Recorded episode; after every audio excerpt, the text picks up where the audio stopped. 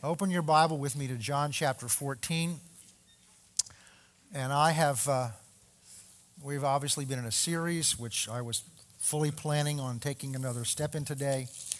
And then the yesterday, I don't remember when it was, this sometimes just a word will stir up in me or just come to me, and it's like uh, a little gong goes in me, and I just know that that's something to, to be, that maybe that's something the Spirit of God wants to say now. And so that's where I kind of went in the direction in the time I had to prepare for this. And then this morning I got up very early and it just, I kept going back and forth between the two. So I don't know what's going to come out. and I really see that they kind of blend together. If you, if you, if you get the CD of this, you will find the title is, is, is one part of this series of abiding in Him. But, but really, what's in me is to talk about, about the greatest gift that's ever been given. And that really, they really do fit together.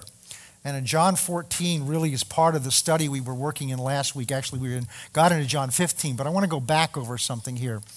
Um, and we'll just see where this goes. Jesus, as we talked about last week, Jesus is, is preparing these, his disciples for his departure. He's lived with them for somewhere over three years. They don't really know that exactly how long it's been, but it's about three, three plus years that they've lived together and ministered together, and they've watched him do incredible things. They've watched him open blind eyes, open deaf ears. They've watched him feed thousands of people with a boy's lunch. They've watched him. They've watched him walk on water. They've, they've, whenever they've had a need, he's been the answer to their need. And not only that, he's given them a purpose for their life. Before they met him, they were, they were fishermen. Not that there's anything wrong with being fishermen, but he gave them a higher purpose for their life, other than just catching fish and making a living for themselves. But he gave them an eternal purpose because he called them and says, Up until this time, you've been fishers you've been fishermen. But at this, from this point on, I am making you fishers of men. I'm giving you a higher purpose, a higher destiny, a higher calling for your life. And that, that gave them va- greater value. I was looking at some old movies and things and, and, just thinking back. I guess this time of year you tend to do that. And, and, and uh, uh, think back on, on, on people that were famous 10 years ago, 15 years ago, 20 years ago, and they're not here anymore. I happened to notice at the end of a program the other day, they're just listing off famous people that passed away this year. Well, a year ago, they didn't know that. And realize that our life, and maybe it's, maybe it's turning 65 this year, I don't know, but it's realizing that our life, like a hand's breadth, the Bible says and, and you gather together with family at Christmas time, and you, you know, the, part of the joy and excitement is you see young, young children experiencing the joy of Christmas. And you think back on what it was like when you were that age and how fast it's gone. And, and, and, and then what happens is if we don't think about it, what happens in the back of our mind, we don't like to think about it, is we begin to project forward. Well, if that's happened to them, it's going to happen to me. And this is an exciting Christmas message. it's going to happen to me. And if you re- listen to think about that in terms of what the Bible says, you begin to get God's perspective on life. God's perspective on this life here is that's exactly what it is. It's so brief. And we try to hold on to it. And we try to, and it's good to squeeze everything out of life you can if you do it the right way and enjoy the fullness of your life. But what we try to do is hold on to it because we think this is it. This is it. And for those that don't know Christ, this is the best it gets. But for those of us that know Christ, this is the worst it gets. This life here, these brief moments that we have here, are nothing compared to eternity. And the real value and meaning of life is not our experiences here. The real value and meaning of life is this is a preparation for the real life that awaits us. And that needs to be our perspective. That was the perspective of the Apostle Paul because he, that's how he can go through all the things he went through and go through them with joy. Because he came to the end And it's interesting as you read through 2 Timothy, he reflects back and realizes all of Asia fell away. That's where most of his ministry was. And if you look back on that, and if he had looked back on this in earthly terms, he would look back and say, Well, I failed. All that I gave, all that I sacrificed, all that I gave up for them. See, he didn't, just a little side note. When you're aware of your sacrifice, you didn't pay it, you didn't give it. When you walk around thinking of what a price I'm paying, you haven't paid it yet. It's in that moment where you're holding on to the other end of the dollar. You hand it to the clerk, your ten dollars, you want whatever that is, and you can't, but you're not sure you really want it. So you're not you're in that state of well, I'm going to let go and really let it, because once you let go, your focus goes from the ten dollars to what you just bought. So that was a worthwhile exchange. And so when we're serving the Lord, when we give our life to the Lord, that is a worthwhile exchange because what you get back is far better than what you gave up. And that was the Apostle Paul's view. He wasn't walking around talking about all this cost him. Oh, my goodness, you know, I had a career and I gave my career up. And people say to me, you know, you gave up a beautiful, lucrative law practice to, you know, had you ever think about No, I don't ever think back on it. Because I'm fulfilling the calling God had for my life. That wasn't it. Some of that was part of the preparation, but I'm in the middle of God's will. I don't ever regret anything when you're in the middle of God's will. The purpose of my life is to please Him. The purpose of my life is to fulfill the calling and purpose that God has called me to. And there is no satisfaction that begins to compare to standing in front of Him and hearing those words, Well done, good and faithful servant. That's the goal of my life. It's not to acquire things, and those things are nice to have and not have. It doesn't matter. The goal of my life is to live my life and hear those words at the end of my course. And Paul said, I have finished my course. I have run my race. There is laid up for me a crown of righteousness, and for all those who await for his appearing. So Paul's focus was not on whether he succeeded or failed here. He succeeded because he did what God called him to do, because God gave him a higher calling. And so Jesus' disciples, he gave them a higher purpose for their life and that which they were now to be fishers of men. They were to be part of God's grand plan and scheme to rescue and deliver people that He loves so dearly, and that includes you and me. Because if it weren't for those men that followed Jesus, we wouldn't be here. Because they were to take up, they were to take up that divine purpose once He left. And so in John 14, we see Him preparing them for this transition. We see him preparing them who have become so dependent upon him and are being around him. I mean, it's hard for us to imagine, but you know, you wake up in the middle of the night and you just, oh my goodness, what's going to happen? And you just, oh, Jesus is here, it's okay. Because you've watched him walk through crowds that were trying to stone him, and he just walked through them, and they stepped aside, and they just gave way to him. So when you've lived with somebody like that and you've served with someone like that, you become dependent upon them. And now he's preparing them that he's going to leave them. And that's, we talked about that last week, but we're going to talk from this a little bit a different slant today. John 14, verse 19. A little while longer and the world will see me no more. But you will see me because I live, you will live also. And that day you will know that I am in the Father and you in me and I in you.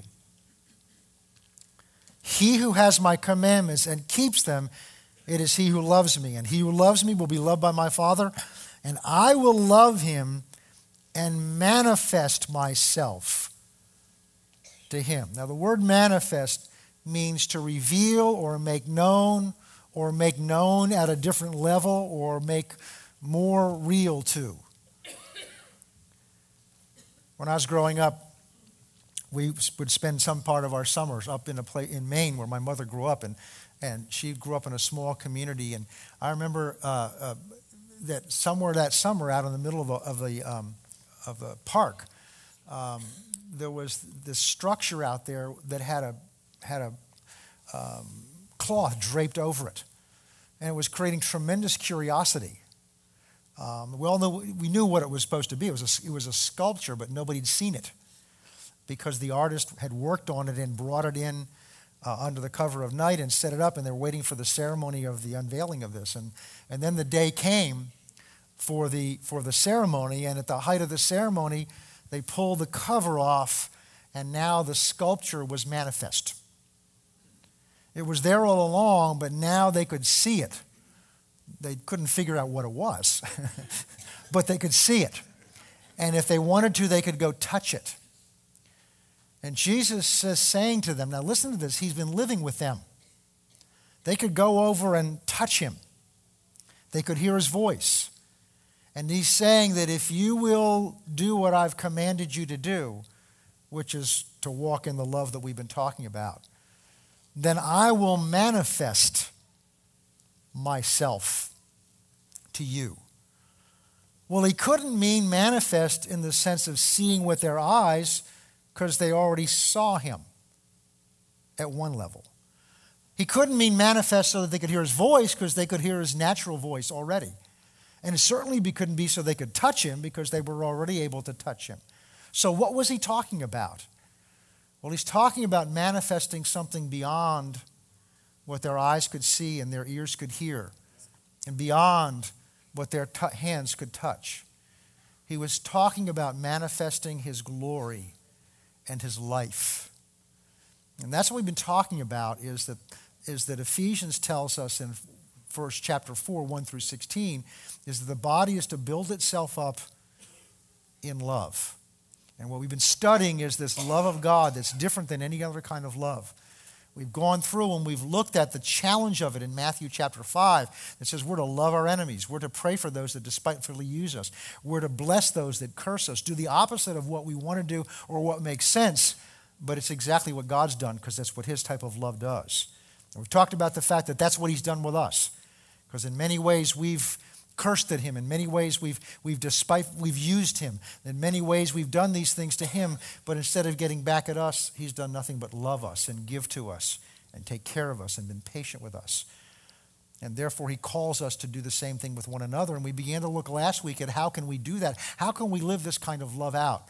And the answer we began to see was in these verses, in these, in this, these chapters together, in Jesus' last instruction. So he says that if you will do this, what I'm going to do is manifest myself to you. Well, let's read on.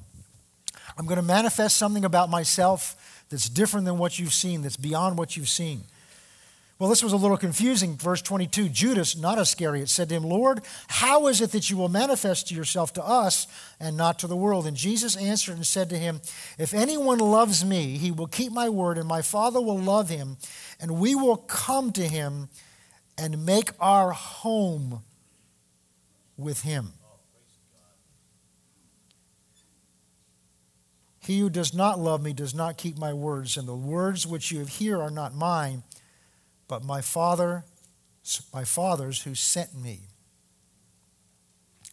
What is the greatest gift that's ever been given? Well, it was talked about Wednesday, uh, Friday night at New, uh, Christmas Eve. God gave his son to us as a gift of his love.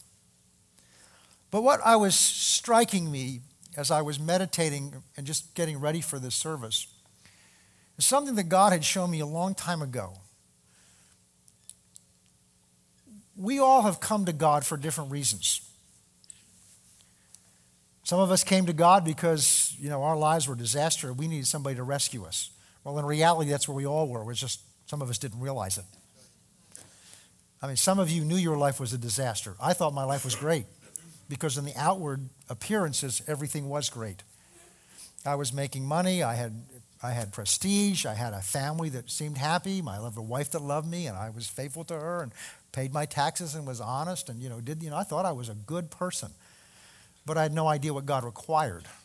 I had no idea what God's standards were. I was measuring myself by the world standard and considering that I was a lawyer that you're not laughing. I'm supposed to laugh at that point. And, and, and, and so I thought I was I thought I was, I was a pretty good person. I really did. So I don't know I didn't know why I needed Jesus. I thought Jesus was for women and weak minded men. That was just where I was. It wasn't, but that's where I was. I didn't think he was for people that really had a lot of education. I just thought, you know, he was kind of what people needed to depend upon, but I had my life together until God, by his precious spirit and his grace, began to open my eyes up to see how much I had it together on the inside. And that was his grace that did that. But as I came to him and as we all have come to him, we come to him for different reasons. just as we all come to church for different reasons. You chose to come today. There were people that chose not to come today, whether it was the weather or yesterday was Christmas, whatever it was, but you chose to come today. But many of us come to church for different reasons. And many of them are good reasons. Sometimes the reason we come to church, sometimes the reason we come to God is because we want to feel better about ourselves.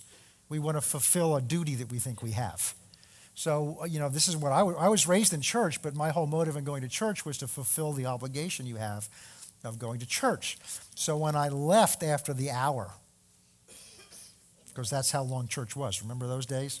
We left after an hour, I felt good about myself because I'd spent, I'd given an hour to God. And all the rest of the week I gave to myself. But I'd given an hour to God, so I felt good about myself. So that was my motive for going to church, and that's still why some people go to church today. Sometimes we come to church and we come to God because, because God will do things for us. And it's interesting because our motives can kind of change. Well, maybe they really don't. You know, it's interesting because after 9 11, every church was filled. And people were making all kinds of commitments again. Why? Why did they come to church? Because they were scared. Why did they come to church? Because they discovered that things were not necessarily under everybody's control, that the government did not necessarily have everything under control, that the government was trying to protect us, was not able to protect us from everything. And they suddenly discovered that the world that they knew could change. And it caused them to go back and realize, I've got to get a hold of someone who I can have confidence won't change, and that's God. There's an old expression that in an earthquake, even an atheist looks up. It's easy to be an atheist when everything's going well. But when the, everything you built your life on around you starts crumbling, we've got to have something we know we're standing on that is more solid and more secure than ourselves. And so many of us have come to God and serve God for that reason. And that's a, that's a fine reason. Some, some of us serve God because of what we're going to get back. And, and my big concern is for the church, and especially in the United States today, is that's become the mentality in many churches. And, and, and, and, and uh, because the Bible does teach that God will bless us and bless. It talks about the blessing of Abraham. But if that's all we ever hear, then it develops a mentality that, you know, there are fringe benefits to being in Christ, and I want them. And so we get our focus on what am I getting out of this deal?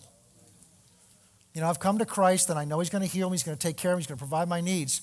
But the problem is, if it's not happening or it's not happening as fast as I think it ought to happen, I get upset because I'm not getting what I think I'm entitled to. And that's sadly where much of the church in the United States is today. And it's a setup because if things ever change, and they may well, and all the things we built our confidence and security in begin to crumble, we're going to, what are we going to turn to? We're going to turn to whatever we've, is our motive for coming to God. And if that's no longer being fulfilled, then we'll look elsewhere to have it fulfilled. And that's exactly what Satan's design is. The Bible does say, oh, this is an exciting Christmas message. The Bible does say that in the last days, many will fall away. It says they'll be carried away because they'll have itching ears and they'll follow after teaching that will satisfy what they want and not tell them the truth.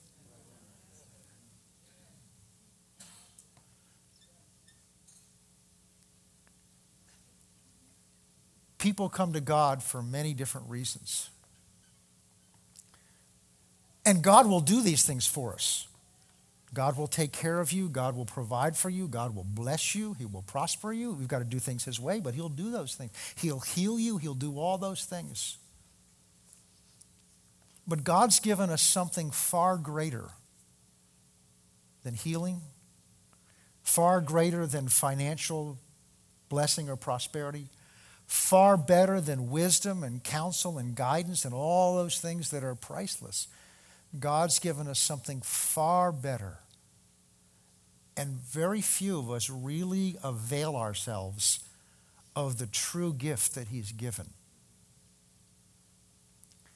And that gift that He's given to us is himself.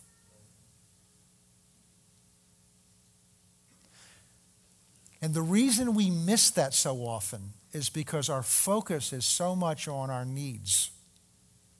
Our focus is so much on our, our natural material needs, and, and, and they have a way of being real to us. I mean, if the lights are turned off because I can't pay the bill, that's real to me. If, if you know, there's no food on the table, that's real. And so we can turn to Him to meet those needs. But when we do that, and that's all we do, we've missed the greatest gift that God has literally given Himself and all that He is to us. Not just that He's made Himself and His power and His blessings available to us, but He's given Himself to us. Jesus was trying to get that across to his disciples in the, what we call the Sermon on the Mount. Because he talks in there about, about um, uh, where your treasure is, is where your heart will be. That's in Matthew chapter 6. Where your treasure is, is where your heart will be. That whole passage is talking about your heart and, and seeking Him with your heart. And he gives that strange discussion. None of this is in my notes. This is just coming out of here. That strange discussion where he says, you know, he says, you know, if, if your eye is evil, then the light that's in it is darkness. That doesn't make sense. Because how can the light that's getting in my eyes be darkness? If there's darkness, there's no light getting in, right? So that's not what he's talking about. He's not talking about your natural eyes. What he's talking about is your heart. And what he's saying here is an analogy that we can understand. He's saying the same way that light determine, your eyes determine what gets into your mind, your heart determines what gets into your spirit. And when he says, if your eye is evil, that word is poneros in Greek, which means one of the meanings of it is, is diseased. So, what he's saying there is if your eye is diseased, see, that's like a cataract. If you've ever had a cataract or know people have a cataract, light's getting in, but it's not clear. It's being distorted because there's, there's a film in, within the, in the front of that eye that's, this, this, this, this causing the light to be refracted. And so the light that gets into the retina in the back of your eye is not focused the way it's supposed to be. Instead, it's distorted. But light's getting in there, but it's not accurate.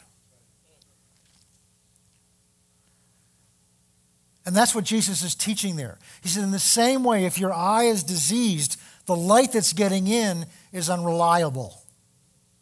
You're seeing things, but you're not seeing them clearly. In the same way, because he goes on to talk about what your heart's seeking after.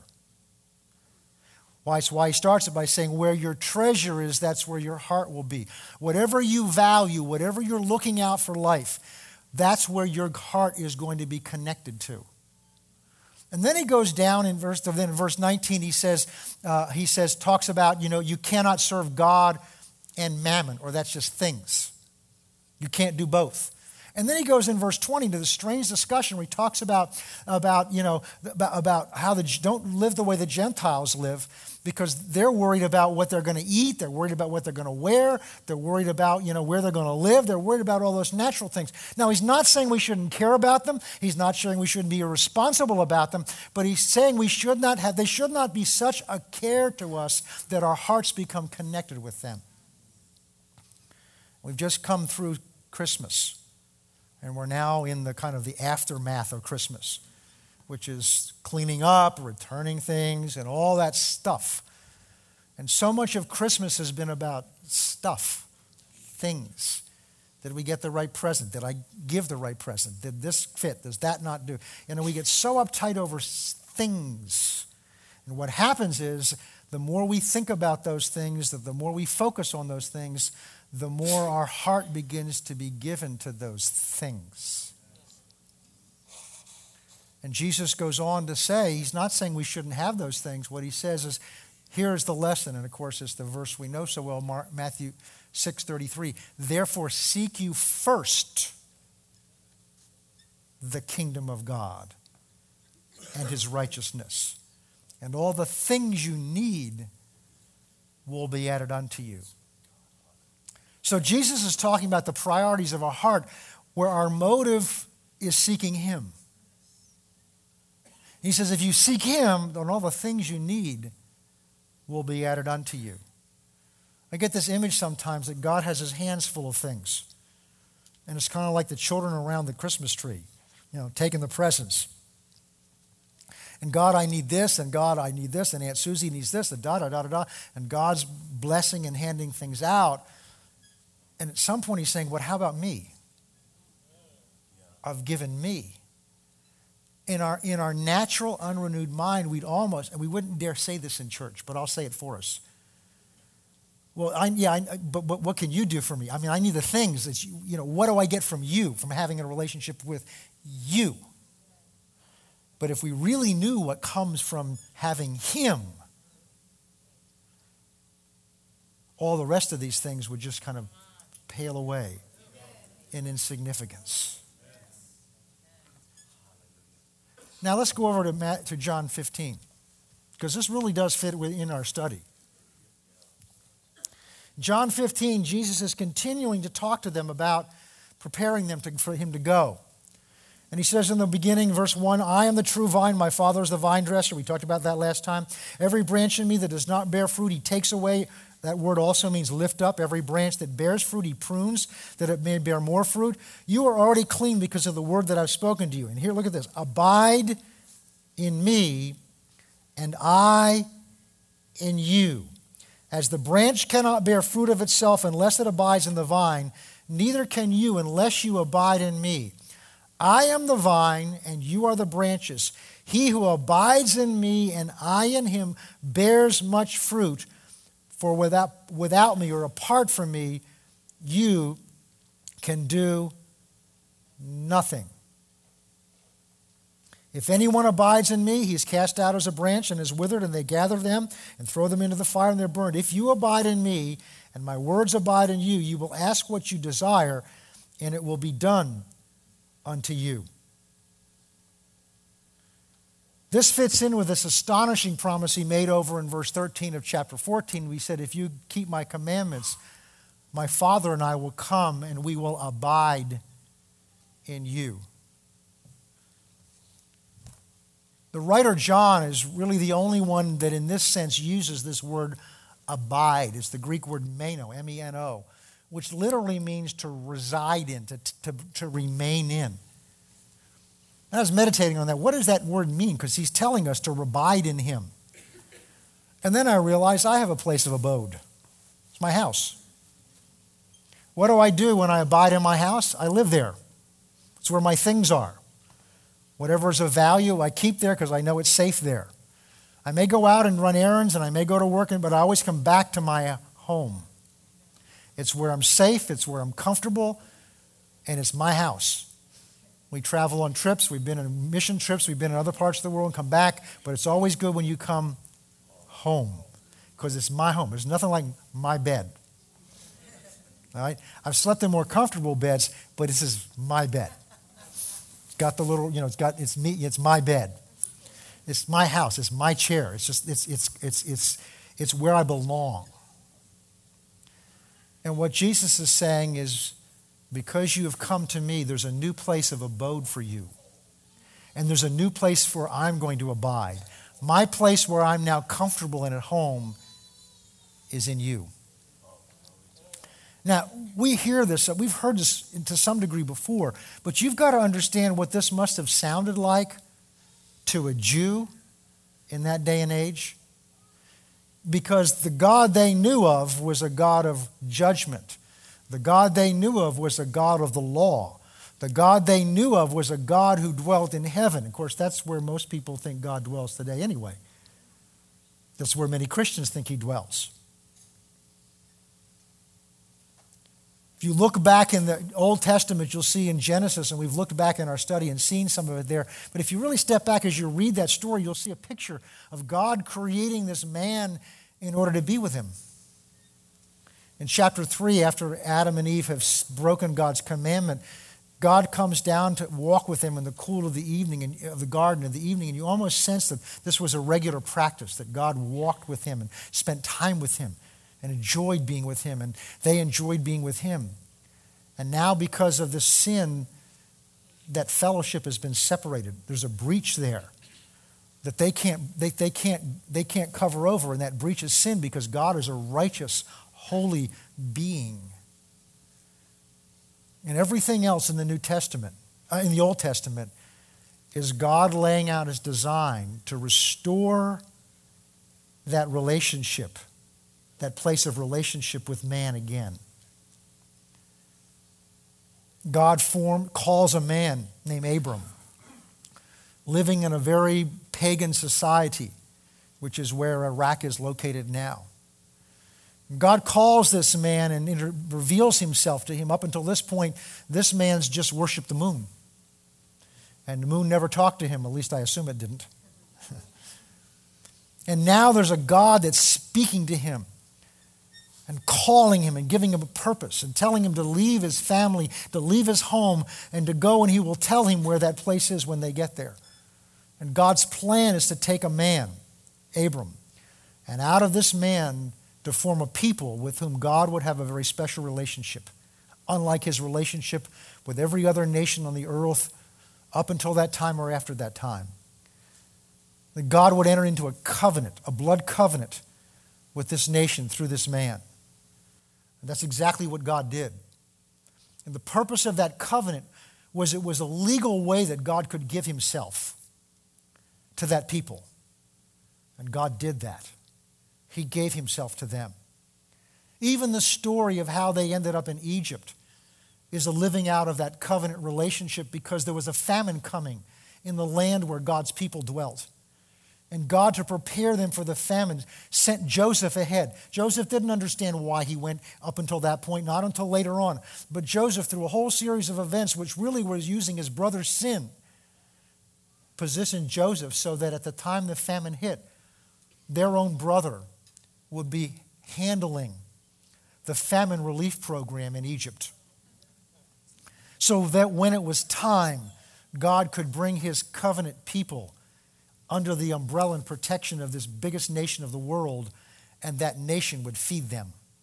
And that's exactly what happened. God was providing for them. What happened is they overstayed their need to be there. And when they finally get desperate in, in, in, living under this tremendous, this tremendous oppression that they're under, they cry out to God, their God whom they had this covenant with, whom they'd forgotten. He never forgot the covenant, but they cried out to this God for, for their deliverance, and He heard their cry. But because He had a covenant with them and they, He belonged to them and they belonged to Him, He already had the deliverer prepared 80 years into His preparation Moses. So when they cried out for their deliverer, their deliverer was prepared. And God sent Moses to them, and through the supernatural display of power, God delivers his people. And even the instructions that he gave to Moses to tell to Pharaoh why God was delivering them. He said, Jehovah has said to tell you to let my people go. And this is the key most people forget that they may go out into the wilderness and worship him. And then when they got out, they got out about three months, and God had them come down by a mountain. And as they get now this mountain, Mount Horeb, God calls Moses up onto the mountain. And this is so poignant. It's in Genesis 19. God says, I want you to prepare the people. And in three days, I want you to gather them around the mountain. Because I'm going to come down on the mountain and I'm going to reveal myself to them in a measure, not the fullness of it, because they couldn't live if he revealed the fullness of it. In fact, it tells you later on in Deuteronomy, tells you why God did not appear in a form. Because it says if he had appeared in the form he knew his people, they would have made some image of that form. And so he came down instead in fire and in lightning and in smoke. And the people gathered around the mountain. And there's one verse in there, uh, because we read these as events. We need to read it as a relationship, as the heart of a father and a creator who longs to be among his people and to know them and for them to know him. And the problem is there's this gap of sin. And if he reaches out and to embrace them, he would destroy them because his righteousness and his holiness is pure and absolute. And their sin, as good as some of them were, their sin would have had to be judged in his presence. We don't see a God sitting back there saying, Well, you created the sin, you figure out how you're going to get out of it. And if, by the way, you find some way to get out of the sin, here I am, you can come see me. No, you see the heart of a creator, the heart of a God, the heart of a father who longs for to be among his people. So that one verse in there says, And on that third day, oh, I love this. Moses brought the people out to meet their God.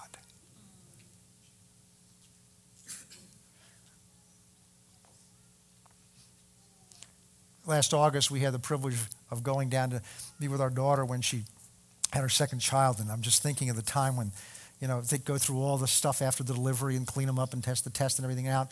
And then there's that moment when they bring the baby into the mother's room and says, Here's your daughter. Here's your daughter. You've been carrying her for nine months in your womb. You're imagining what she looks like, and nowadays, of course, with the ultrasound, you can see some pictures, but you know, you don't know, you don't know hair color, you don't know all that. You know, you've been carrying them around inside of you, and now you've given birth, and here's your daughter. That's kind of what I sense. It's like God's going through all of this, and He's come down on this mountain. And Moses says, I'm going to bring you out to meet your God who delivered you, who loves you. And they came out around the base of the mountain and they couldn't handle God and his power. And so they pulled away and they said to Moses, No, this is we can't handle this. You go talk to him and tell him what tell us what he said. And they pulled away. God pulled Moses up on the mountain again, and God said, I'm giving you supernatural drawing plans because I want you to construct something for me. I want you to construct a tent. And I want you to construct, and you're going to call it a tabernacle. Tabernacle just means a dwelling place. You're going to construct this. And I want you to design it exactly all these specifications. There's a book in the, in the bookstore I wrote on, called the, the Tabernacle of Moses in the Wilderness or Why Study an Old Tent. And it, it goes through this and why God did this and, and what these different parts were. And, and, and, and, but he gave Moses very detailed instructions. And then when they'd finished constructing this beautiful tent and the courtyard around it, and everything in there has a significance legally to, so that God could do what he wanted to do. And at the moment that this tent was dedicated, it says God came down to reside in the innermost tent called the Holy of Holies, to reside above the gold cherubim sitting on the mercy seat and all of that has significance of why God could now come in his presence and be there among them. And what it is is the heart of a creator who said, I'm not satisfied living in heaven, watching you come and go. And do, I want to be among you, I want to be with you. I don't want to be a distant God and creator. I want to, I want to be with you, and this is, I, this is the closest I can get because of where you are right now. But I'm training you and preparing you for something.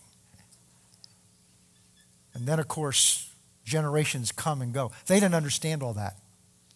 They didn't understand what they had. All they knew is this God led them through the wilderness. And this God defeated their enemies. That's really all they knew. He was among them, but they didn't know what he was like. They couldn't have him, and he couldn't have them. And then the Bible tells us there's this period of about 400 years where, of silence.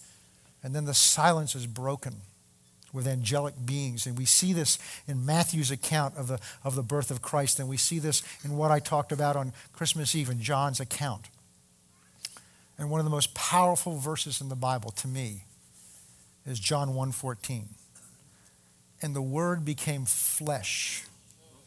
And the Greek word says and tabernacled among us. Now we have God not able, not restricted to living in a tent made with materials that man had put together. He had to do that because the tent had to represent holiness. But now God had sent his own son to dwell in flesh, and he had to be holy. But now you've got God dwelling among his people, not in a gold tent, but in human flesh. And now God could reach out and touch us. Now God could look in our eyes. Now God could hear our voice and we could hear his voice. Now God could understand what it's like to deal with flesh the way we do because he had to deal with his flesh. That's why I believe the first thing the Holy Spirit did when he was filled with the Spirit was lead him into the wilderness to be tempted by the devil. Part of his training and preparation was how to learn how to handle this flesh and to deal with the pressures that come against this flesh so that he could maintain dominion over it.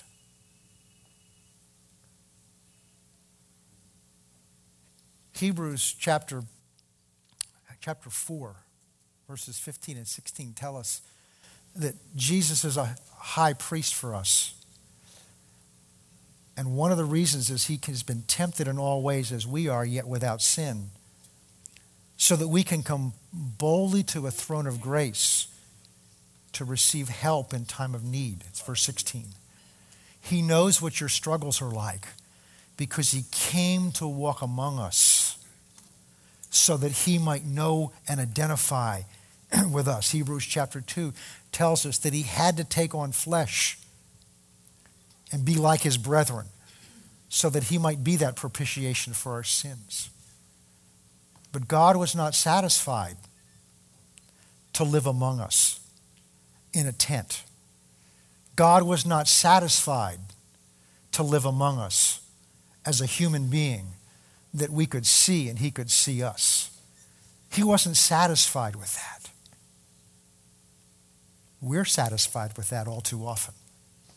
We're satisfied with the presence of God in church. We're satisfied with our Bible. We're satisfied with those things. But God's not satisfied with that. Because if we're satisfied with that, then Jesus could have lived his life out. But Jesus came to die. And this is what the disciples didn't understand. Because now that they're height, at the height of his ministry, the height of his effectiveness, at the height of his popularity, at the height of his power, and Jesus is announcing to him, I must leave you. And he says these strange words It's to your advantage that I go. I'm sure they couldn't understand that. How could it be better for them that he's not here than that he's here among us? And Jesus gave them the answer. He says, Because I'm going, I'm going to ask the Father, and He's going to send to you the Holy Spirit, who has been with you in me. And now He's going to be in you. God was not satisfied until He could literally give Himself to you, to live inside of you, to dwell inside of you. And most of us are still not really conscious of his presence in us. Oh, we'll say, oh, I felt the Holy Ghost and all that. But when you pray, where do you think God is? Well, he's seated on the throne in heaven, but he's also in you. And the proof that we've not really received this gift and all that he means as having given himself to us is we're not satisfied. We look at other things to satisfy longings inside of us. So we've just come through Christmas and we've given all kinds of things and received all kinds of things and all this stuff. And we're people are looking for something to fulfill that satisfaction, that need inside. that need to be accepted, that need to be have, for our life to have meaning, that need, there's a need built in. See, it's built inside of us. It's built inside of us. It's, it's like when General Motors or Ford Motor Company or Chrysler or whatever they are nowadays, when they've designed an automobile and it comes off that assembly line, it comes off that assembly line with a built in need. You understand that? It comes off the assembly line perfect in every way according to design, or at least supposed to be. But it's got a designed, intended need. And that design intended need is gasoline. It's made to run on a particular fuel called gasoline, which is why we'll pay 320 a gallon for some fluid that stinks, excuse me, smells. That's dangerous, that's volatile, that they've got to give you all kinds of warning. I was filling my car up the other day and I was, I got to turn my cell phone off now. Why would I pay $3.30 per gallon to put in this machine for something that has no value to me? Because what does have value to me is the transportation that car provides, and it will only get me somewhere if I pay 330 to put the gasoline in. And the car was designed that way. Now, if you study it out, and I'm not a scientist, but I've just read this, its, its engine runs, it's an internal combustion engine which means there's an explosion that takes place inside, which means there's a little fire, a brief fire. So theoretically, anything that'll burn will move that engine. Anything that's made of carbon. Well, peanut butter has carbon in it. Try running your engine on peanut butter. Friend of mine has a boat. And in, you know, you got to be careful when you pull up to a dock because there's two types of nozzles. There's gas and there's diesel. If you put diesel in a gasoline engine, it isn't going to run right. You were made by the manufacturer to run on a fuel. You were designed with a need. And that need is only truly satisfied when what you're relying on inside is what you were designed to need. What you were designed to need wasn't cars, it wasn't clothing, although we do need those. It wasn't houses, it wasn't position. It wasn't prestige. It wasn't even the love of other people. You and I were designed by our manufacturer to run on Him. That's why only He can satisfy eternally.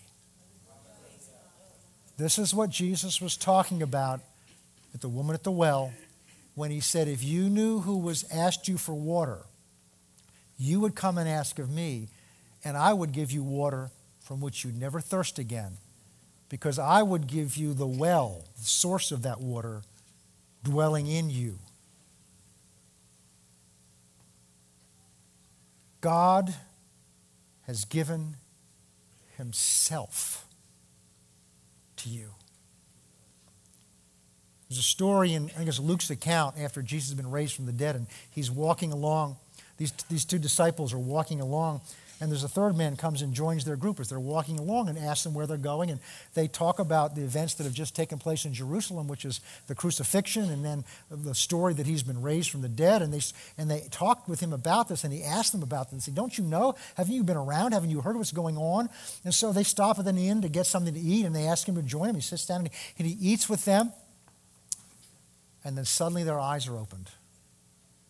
And they realize they've been walking along with the Master all along. And when they recognize who he is, he disappears. And I love this line, this verse. One turns to the other and says, Oh, how our hearts burned within us when he spoke. What's that burning within? It's that longing that only he can meet. It's that yearning that only he can fill and satisfy. It's that thirst that only he can meet. God's given us blessings and provision and protection and promises and all kinds of things. But the greatest thing He's given is Himself. Years ago, I was meditating on this. I still remember where I was. I was working out in Oklahoma, and I was working in a law office, and I was on the bus getting in, and I just, like, I had this vision. Not a real vision, just a picture in my mind it's like when I got saved, I, you know, it's like I walked in a door that I didn't even know was there. And this door opens and I'm led into, I'm led into salvation. And all, all I know is, I don't even know what, what it is. Begin to find out that means I don't have to go to hell. Well, that's pretty good. I don't have to go, I don't have to, go to hell. And what, it's like there's rooms there. So you go in this first room and you find out, well, these are things God will do for you. You know? God will take care of you. He'll provide your needs. Wow, that's nice. Then you go over here and you find there's another room over here and find he'll, he'll, he'll heal you. Wow, that's great. You go over here and find out God will give you wisdom. And, and over here, God will solve problems in your life. And God will do this. And each one of these is taking you down a corridor. And as you go, I go down the corridor, I begin to, re- I get curious. Well, where does this corridor lead? because I'm being led down a corridor by these blessings and these things. And, but where do they lead? And I look up and it's like there's a door at the end. As I look at the door, the door opens, and there he is. And somehow, as you see him, all the rest of the things just kind of fade away. But the tragedy is, as you see him, there's still people back in the first room. They're back in this room with, oh, my God will supply all my needs according to his riches and glory in Christ Jesus. How isn't that wonderful? You'll find people over here. Wrong room, excuse me, that one's over here. And they're in this room. Well, God will heal me and take care of me. And, and they're still in this room of what God's going to do for me. And God's going to do this over here. But it's all designed to draw you to the end of the corridor, which is Him. A living relationship with Him. And that's what Jesus means by abide. To abide is to live in this relationship, is to draw from it every day. That doesn't mean you be conscious of Him 24 hours a day, but you're in Him. Your heart is in Him. He has your heart, but you've spent time with Him. So you can't do this unless you spend time with Him. When uh, I met my wife, who'll be here second service with the boys, her boys are home, so she spends her time morning with them. She'll be with them. When I met her, and as many of you heard this story, she was in school 800 miles from where I was in school and she was a blind date. I don't mean she couldn't see. I mean I didn't. I didn't know her. Her roommate was engaged to my fraternity brother, and I had a car, and he didn't. It's that simple. And after I met her and fell in love with her, it was amazing what I would do. I never wrote letters in my life before. Now, this was before texting and video and all that stuff. You know, we actually had to take a pen and a piece of paper some of you may not remember what that stuff is. And write a letter, Dear Anita, or my dearest, you know, and then you had to do this and you fold it up and put it in something called an envelope and you put a stamp on it and you put it in a mailbox. And eventually it would make it there. Well, we had telephones. We didn't have cell phones. We call each other, but they were expensive. But every other weekend, my last year of college, I arranged my schedule so that I had no classes on Friday. And 5 o'clock in the morning, I'd get in that car, and I would drive in the wintertime through upstate New York, through three major snow belts, to pick her up when she got out of school and take her up to her family. And then when she had a midnight curfew, I'd take her back at midnight, and I'd get back in my car, drive back through three snow belts to my 8 o'clock philosophy class on Monday morning. You can tell how much I got out of that. I remember one year, one trip driving home, the snow was so bad I got behind a tractor trailer. And I just hoped he was going where I was going because that's all I could see. Why would I do something like that? Why would I do something like that? Because all I wanted to do was be with her. All I wanted to do was be with her. Nobody had to tell me, look, if you're in love with somebody, this is the things you do. In fact, her father had to try to slow me down and said, look, you're dry, you know, I'm worried about you. So that when I was graduated from college, about to go to law school, which was eight hours further, he gave me an ultimatum. He said, either you marry her and take her with you, or you break this off because I can't handle this anymore. but I didn't hear reason. I wasn't, well, what am I supposed to do? What am I getting out of this? It was costing me. It wasn't, the price of gas wasn't what it is today. It was costing me time. It was costing me my car. It was costing me gas. It was, I didn't think of those things. I only thought of one thing she's there and I'm here. And I can't wait to be with her again. I remember the, really the first thought I had after our wedding was, I don't ever have to say goodbye to you again and get in a car and drive eight hours away. Nobody had to tell me that because I'd given my heart to her and I was in love with her. If we can do that for another human being who's not perfect, who loves us as best they can, how much more can we do this for a God who didn't drive 800 miles through three snowstorms, but left the glory of heaven to dwell inside of you and me with all my weaknesses and all my failures, and all my frustrations, which would, I imagine would frustrate him, he still lives in me. Because the reason he came to live in me is he loves me. And because he loves me, he wanted to give himself to me and to you. There's no gift that God has or anybody else has that can begin to compare with the gift of a creator God, the king of all creation, who can create anything, can do anything, chose to give it up and live in you because he loves you. He gave himself to you. All the other things are there, but without him, all those other things become our God. It's when He has that place in our heart that everything else begins to get in its right perspective and things begin to work right.